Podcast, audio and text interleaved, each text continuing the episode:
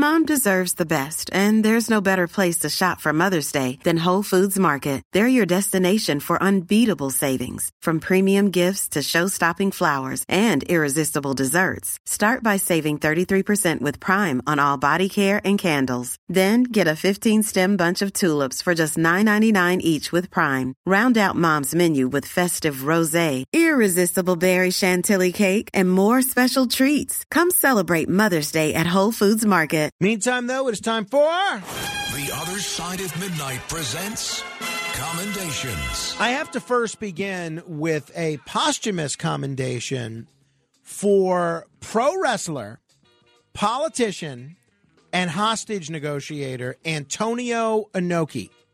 Antonio Inoki was a Japanese wrestler, but he was very big here in the United States. He fought um, Muhammad Ali and he was revered for never being afraid of a challenge. Uh, he fought Muhammad Ali. Ali boxed, and Antonio Inoki wrestled. He negotiated the release of hostages with the Iraqi government. He was called the fighting spirit that burns. He died at the age of 79 after battling a rare disease. I believe it's pronounced amyloidosis. Um, he was the he ran New Japan Pro Wrestling, which has been a great wrestling company for decades. His achievements in pro wrestling and the global community. I know this is it sounds like a cliche, but it's true in his case. His achievements in the wrestling ring and in the global community are without parallel, and he will never be forgotten.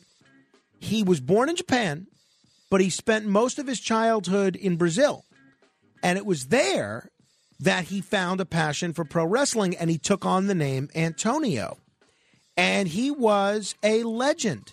He reached global fame in, I, I guess, the apex was in 1976 when he faced Muhammad Ali in, in, in Tokyo in a boxer versus wrestler match. And this match was credited for pioneering what's known today as mixed martial arts, where a fighter's used to uh, was allowed to use any style of combat.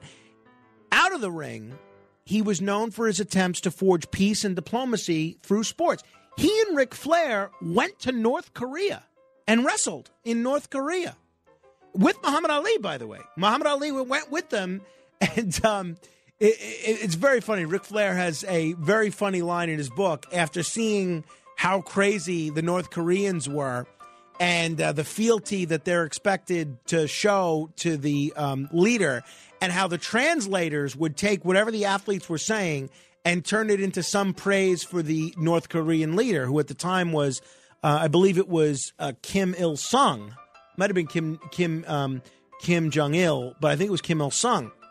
And Muhammad Ali actually turned to Ric Flair on that trip and says, No wonder we hate these mother effers. I mean, Muhammad Ali, ravaged by Parkinson's, goes and makes the trip to North Korea, and he still is able to whisper that to Ric Flair. Well, Antonio Inoki, he he arranged that that whole thing. And in 1990, he was instrumental in freeing 36 Japanese hostages that were held in Iraq. He made more than 30 trips to North Korea, serving as one of Japan's few links to that country. He could only do it because he was such a big international superstar. And that, that event with Ric Flair, the they called it the collision in Korea, 380,000 spectators. 380,000 spectators. That was considered at the time the biggest pay per view in pro wrestling history. So he retired as a wrestler um, over 20 years ago. He was inducted into the WWE Hall of Fame. He's technically considered WWE's first ever Japanese world champion. So um, he was an amazing man, an amazing athlete, an amazing performer, and a guy that had a passion for helping people. And he's going to be missed. And uh, 79 is way too young, way too young for anybody, but especially someone that's given as much to the world and as much to wrestling fans as Antonio Inoki has. And I, am going to miss him as a uh, as a personality and as a performer. I want to, I hope I'm pronouncing this gentleman's name correctly, but I want to give a commendation to Eliud Kipchoge, who broke his own marathon record. He crossed the finish line at the Berlin Marathon last weekend, broke his own record. Um, this is absolutely incredible. This is a guy that has ran run a whole bunch of marathons, and um, he was. Uh, I mean, this guy keeps breaking the record for fastest person to run a marathon. I mean, um, it's just incredible what he's been able to do. He has been one of the finest athletes in a long in the world for a long time now, and um, here he broke this record for quickest marathon, new world record time of two hours, one minute, and 39 seconds. Absolutely extraordinary. Absolutely extraordinary. Uh, speaking of athletes, I, I, didn't realize we had so many athletes today, uh, but just sometimes it works out that way. I have to give a commendation to Pete Alonso. Uh, you know, there's so much attention being paid, and rightly so, to Aaron Judge, who is having an incredible year, one of the best years any baseball player's ever had. But there's been so much. He, not only is he poised to break the American League single season home run record, but he's still leading in the Triple Crown, as I understand it, so which is incredible. But you can't ignore the accomplishments of Pete Alonso. When he hit his 40th home run the other day, he is now the only New York Met in history to have two 40 home run seasons. Think about that. Think of all the great hitters that have played for the Mets over the years. People like Mike Piazza, people like Todd Hundley, people like Howard Johnson, people like Darryl Strawberry, Bobby Bonilla, Eddie Murray, Tommy Agee. Um, and he is the Ed Kranepool. Pete Alonso has just made Met history by becoming the first player in franchise history to have 40 home runs in multiple seasons. This is incredible. And as far as I'm concerned, if Pete Alonso does nothing else, and I hope he does a lot more, the polar bear is already one of the greatest New York Mets to ever put on a uniform. And he seems like a great guy besides. I want to give a commendation as well to John Cena. He's not just a wrestler, but an actor. And he has set a new record. And this has nothing to do with marathons. This has nothing to do with home runs. This is a much more important record. John Cena has set a new record for the most wishes granted through the Make a Wish Foundation with 650 wishes. So, the Make a Wish Foundation is a group that uh, I'm very passionate about. I've given them money. I've volunteered my time as an MC to some of their events in the past and would happily do so again. And they help fulfill the wishes of children who've been diagnosed with a critical illness. And John Cena is the most wished for celebrity meaning children between the age of 2 and 18, they really want to meet him, they really want to uh, have a visit from him. And he has granted more wishes than anybody in the entire history of the Make a Wish Foundation. So I think this is extraordinary and uh, shows you the kind of person John Cena is. I also want to give a commendation to the Tampa Bay Buccaneers.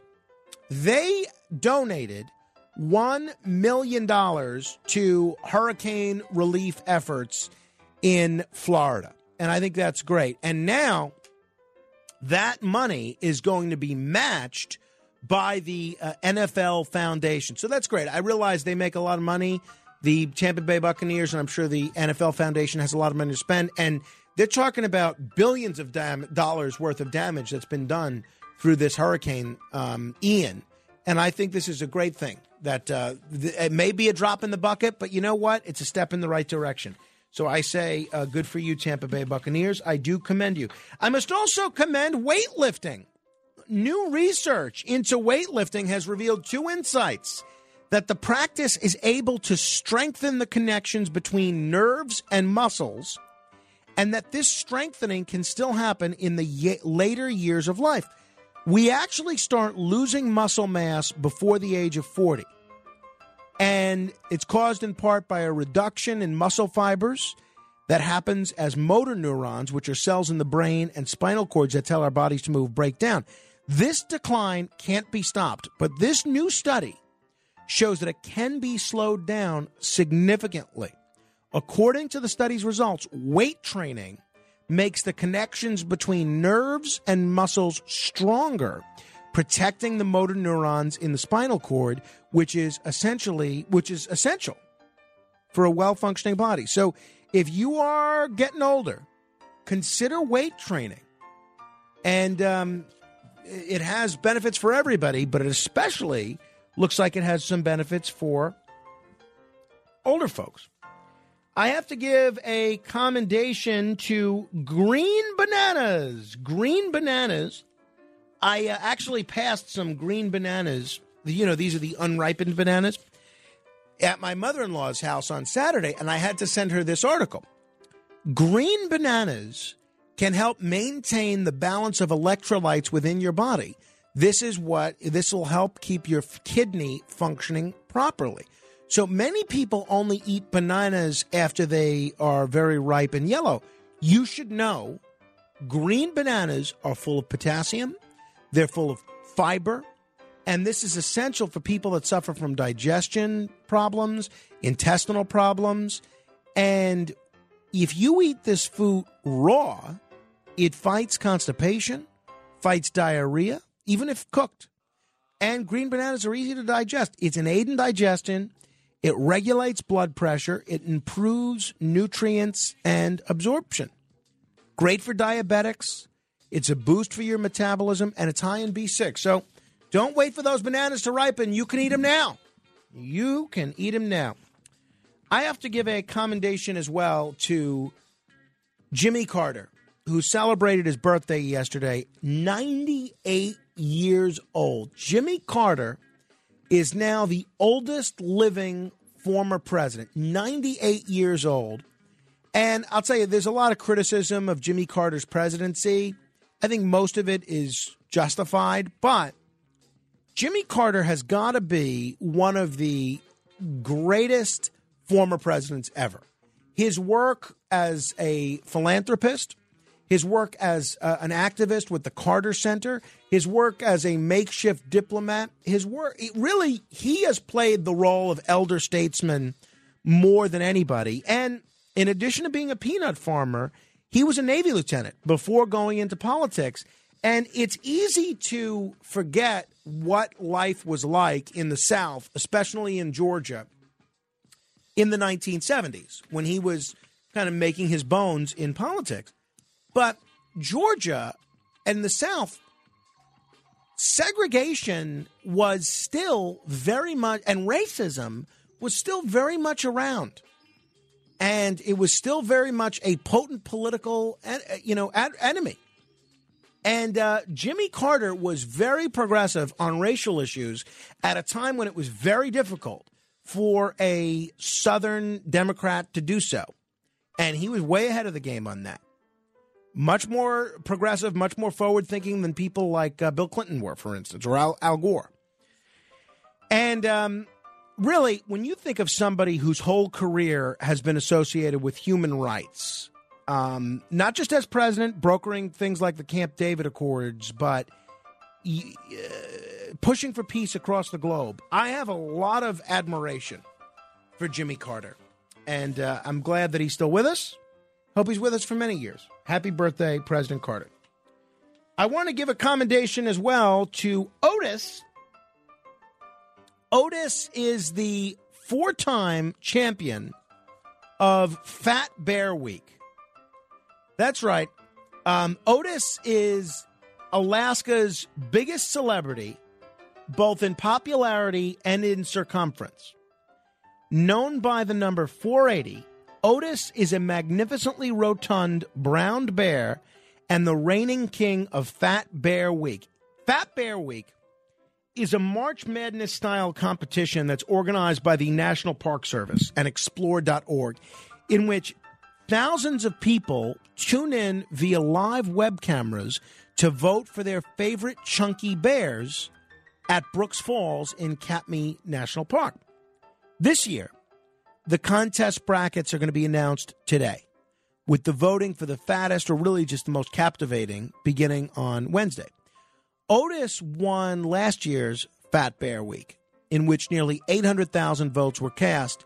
That made him a four time champion. Well, now he is poised to win one more time. So I'm w- wishing the best of luck to Otis. He's certainly been a uh, inspiration for the people and the Bears of Alaska. And I finally want to give a commendation to my friends Jill and Victor Vitale, uh, good friends of mine for a long time. We were out on Long Island on Saturday, and they live out there. So, you know, we try to hit as many stops as we can. We visited my cousin's craft fair, Jason and Joey, to benefit their children's school.